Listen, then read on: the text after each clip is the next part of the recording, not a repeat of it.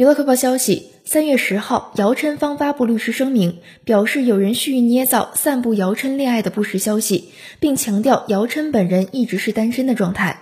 近期网络上出现的造谣内容严重侵害姚琛先生的合法权益，我司均已取证，并将持续关注网络动态，对今后继续出现的严重侵权主体及行为及时取证。必要时将启动诉讼程序进行维权，坚决抵制一切侵犯他人隐私权、名誉权的行为。我司在此倡导大家理智追星，网络并非法外之地，网络用户亦应规范网上行为，共建清朗的网络环境。